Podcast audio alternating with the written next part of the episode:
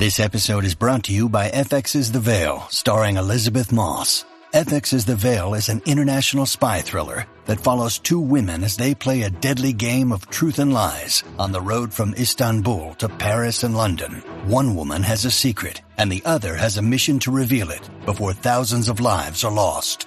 FX's The Veil, now streaming, only on Hulu. It's Daily Thrones for a Friday. The weekend is here, which means Game of Thrones is about to end. I'll be taking more of your guys' calls today, predicting the finale, possibly some shocking deaths, and even some calls that I didn't get a chance to post earlier in the week that pose some great questions and are wonderful thought starters. You guys are the best. Daily Thrones rolls on for a Friday. Hey Ken, Cam Brennan here, first time caller, and had some thoughts on the chains that everyone seems to be so bent out of shape about. And the one thing I haven't really heard discussion on is the fact that the Night King had ice javelins specifically for the dragons. No one seems bent out of shape that he had purposely built tools to take a dragon out of the sky.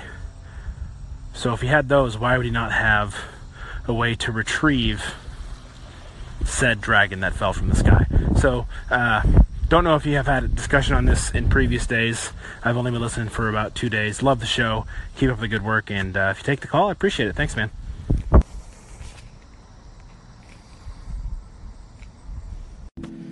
Cam had this great call earlier in the week, and I uh, didn't get a chance to get to it until now. And uh, talking about the little thing that uh, we we definitely overlooked that is the Night King bringing ice javelins for the dragons. I know there's this theory going around, and I actually can buy into it that the Night King was t- trying to trap Jon, maybe use him as bait. Maybe he knew about the dragons because maybe he's got some visions himself, or maybe he's tied to Bran.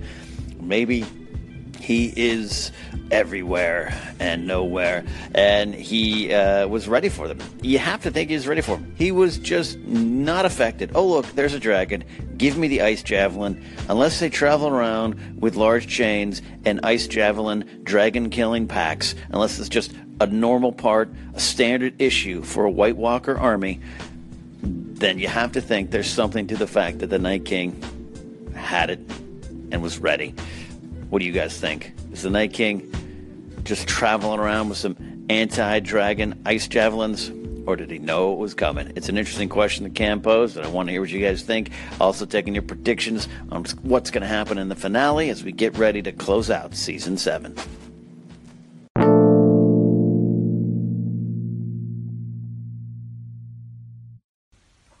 Hey Ken and Daily Thrones listeners, it's Shayla aka Deal Cosplay. I had a question I wanted to ask. This was a debate Harley Cat and myself had. Ice Dragon. Would the Night King raising the dragon from the dead fundamentally change it from breathing fire to frost? What are your thoughts? Thanks. Bye. All right, guys, Shayla raises a very important question. I've been getting this all week on Twitter, and I think we finally need to determine. We need to come together as a Daily Thrones listening audience and determine the answer. Now that we have a dragon white, an ice dragon, the Night King riding high atop dead Viserion, is it going to blow fire or ice? I say it's going to blow frost fire. What's frost fire? I don't know, but we're going to find out when it melts the wall and takes down the armies of Westeros. Or maybe I'm wrong. What do you guys think? What will come out of that dragon's mouth? Ice or fire? Hey, Ken, uh, a really good point was made in your interview with Ash Crossan, and that is there really hasn't been like a jaw dropping, shocking death yet on season seven of Game of Thrones. I mean, there has been a lot of death, the Queen of Thorns, the Sand Snakes, you know, all of that. But there hasn't been a death that just made us all go, oh my God, I cannot believe that happened. I mean, even the dragon dying, it was sad, but all of us kind of expected the dragon was going to eventually die. So I do expect a shocking death needs to happen and probably will happen um, on Sunday. Now, who will it be? That you know, there's a couple of candidates. I mean, Littlefinger certainly one of them. I mean, maybe someone that's going to this parlay that's going on on Sunday. You never know. I mean, the Hound, the Mountain. Maybe they will have Cl- Bowl, and one of them will end up dying. Who knows? But definitely we need a shocking death Sunday. Hey Ken, it's Jin. I wanted to put out a specific question, but it's something that we've been discussing, even particularly this this last season of the show.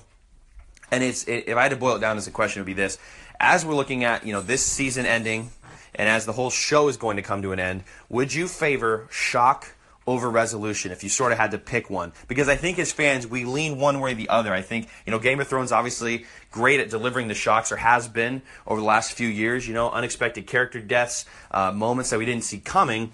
But you know we've only got seven more episodes, and the story needs to start to resolve. And so I think you it may fall into what we would call more predictable areas, which is not what Game of Thrones has been known for. So I'm just asking, I guess, you know, I'm trying to consider that myself. What am I hoping for? Should I lower my expectations on the shock value to know that, hey, I might get a good story that will resolve?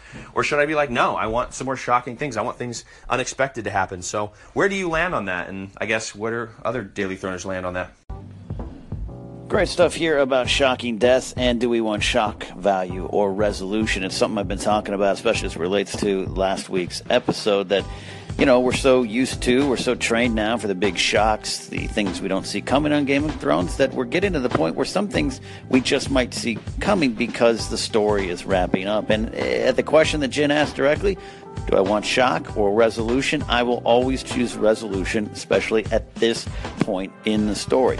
I want it to serve the story. If a shocking death, uh, Eric's predicting maybe Littlefinger, uh, some others there uh, I, am no problem with that if it serves the story. If Arya and Sansa coming together to take out Littlefinger is the big shock, and it also resolves not just this season's story, but a bigger story, then I'm all for that. But if Littlefinger has purpose left in the story, and I personally think he does, I think there has to be more than just him fading away up at Winterfell, since he's the one that started a lot of what is going down south of the Wall in Westeros. We are definitely looking towards the Night King. He is uh, the main event villain right now, but Cersei and the throne are very important still, and Littlefinger has a lot to do with that. So if his death is shocking, that's okay. But if it's shocking and resolves a lot of things, that's what I want. That's where I come down on it. Where do you guys come down in Game of Thrones as we have only seven episodes left? Shock, a resolution? It's a great question from Jen. I'll need your answers.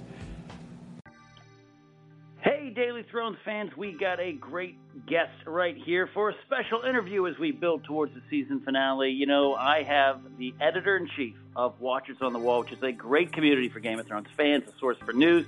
It is Susan Miller. Susan, you there? Yes, I am. Yeah, thank you so much Hi. for taking the time. How you you got to be so busy getting ready for this finale, right? This is big stuff for us Game of Thrones nerds. Yeah, it's really exciting, but um, it's it's a good kind of busy. We're all really excited, and people have a lot of theories and thoughts on where everything's going to go. So yeah, we're all super stoked about Sunday night. Yeah, the, this what I've been saying about this finale is we're, since we're so past the books, it's almost hard for me to predict. We can all look at the prophecies and the theories and speculations, but I honestly never thought we'd be at this point with Cersei sitting with Jon Snow and her enemies. Uh, where are your thoughts and where are your predictions going into this finale?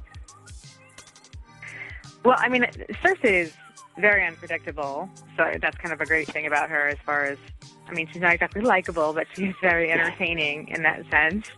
But uh, yeah, I think uh, where things stand right now, we're waiting to find out what's going to happen with this big meet meetup that is planned.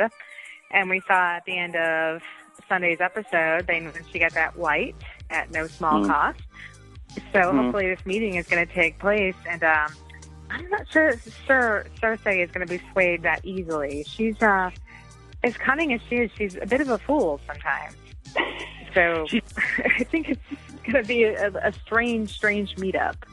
Yeah, she she's definitely headstrong, and I think she's bounced back a little bit to to she would she would have made her father proud these last couple uh, this season and a half. But you're right, it's so hard to predict. And and and what did you think about last week's episode? Uh, I definitely liked it. I had some questions, like a lot of people, but it, it got a lot of people talking. Uh, where where did you fall down on that story?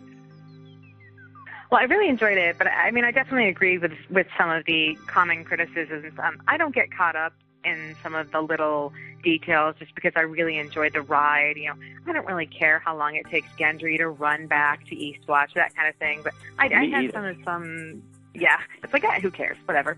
Um, but uh, but I didn't love like the the whole Arya and, and Sansa quibbling back and forth. I just didn't really buy it. I'm not really buying into that storyline. I can kind of see where it's going, and I get what they're doing. I'm just not enjoying it.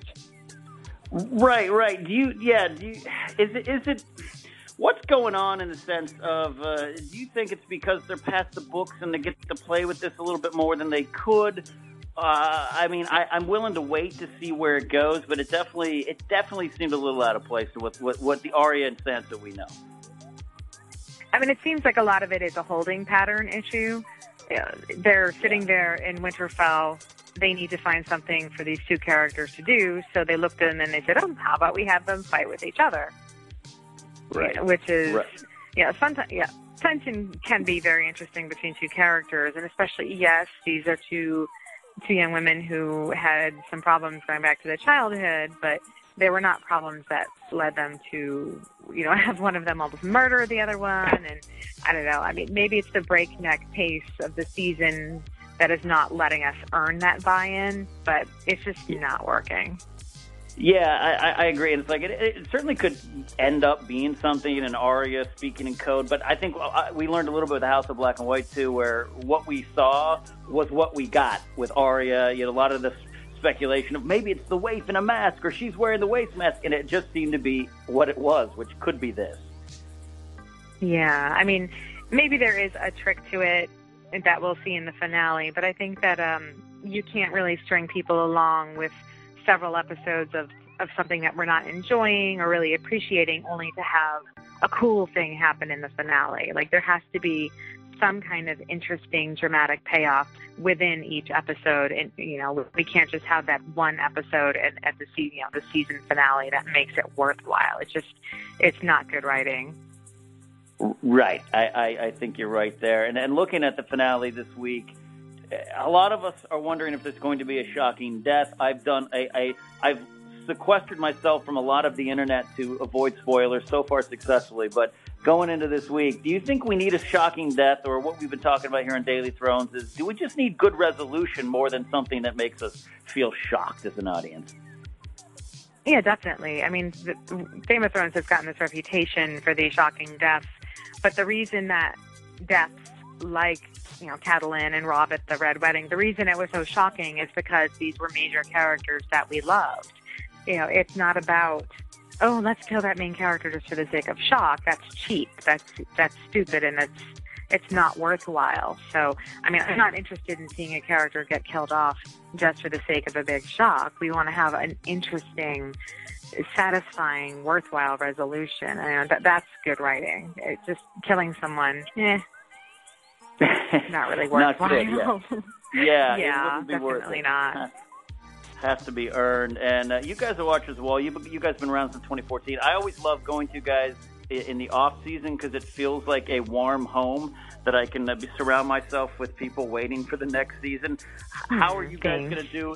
Yeah, yeah, well, exactly. And how how are you guys going to do if we if we have to wait till 2019? Do we have to huddle tighter as fans? Definitely. I mean, that those are the times when you have to huddle even tighter. It's like a, an extra long winter. You know, you have to come even tighter, and it's. I mean, as it is, production's al- already starting, and it's going to go for a good long while, and we're going to have.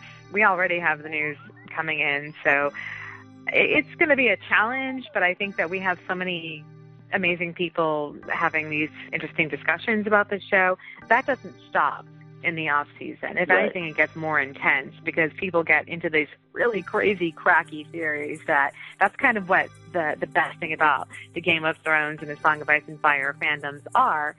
You know, is when they really start digging deep and getting into that that theory land and what's the end game. Mm-hmm. like that that's the good stuff. That's the juice of the fandom. Absolutely. And hey, you know, we could have a book to digest or two before the next Ah. season, so that'll be fun. oh my God, that would be incredible. Yes, we're hoping and praying. I mean, we've heard a lot of different estimates, and I mean, we hear rumors about 2018 now, and I I'm certainly hoping that and if we get the Winds of Winter in 2018, you know, of course, we're all going to read the book within, you know, a few days, even Yeah. though it'll be like 1,500 pages. But that will give us some time. And, you know, there'll be other projects on the horizon, you know, other little things that we're working Yeah. on at Watchers on the Wall that we'll post more about soon. But yeah, I mean, we're, we're all going to keep busy and yeah, it, we'll have Love more Yeah, to yeah. entertain us. A lot to digest. Well, Susan, I want to thank you for joining us here on Daily Thrones, and uh, tell them where they can find Watchers of the Wall on Twitter and yourself. I know they can go to WatchersOnTheWall.com, like me and a lot of fans. But uh, where can they be followed? Where, where you guys, your guys' work be found? Yeah, um, yeah, of course, WatchersOnTheWall.com is our website. You can find us on Twitter at WatchersOTWall, and you can find me at Sue the Fury on Twitter if you want to come and say hi. Absolutely. Thanks so much. We'll all be uh, knee deep in the finale on Sunday. Thanks to Susan. Daily Thrones fans, give us a call here. Tell us your ideas, final predictions. We're getting down to it. Season seven is about to end.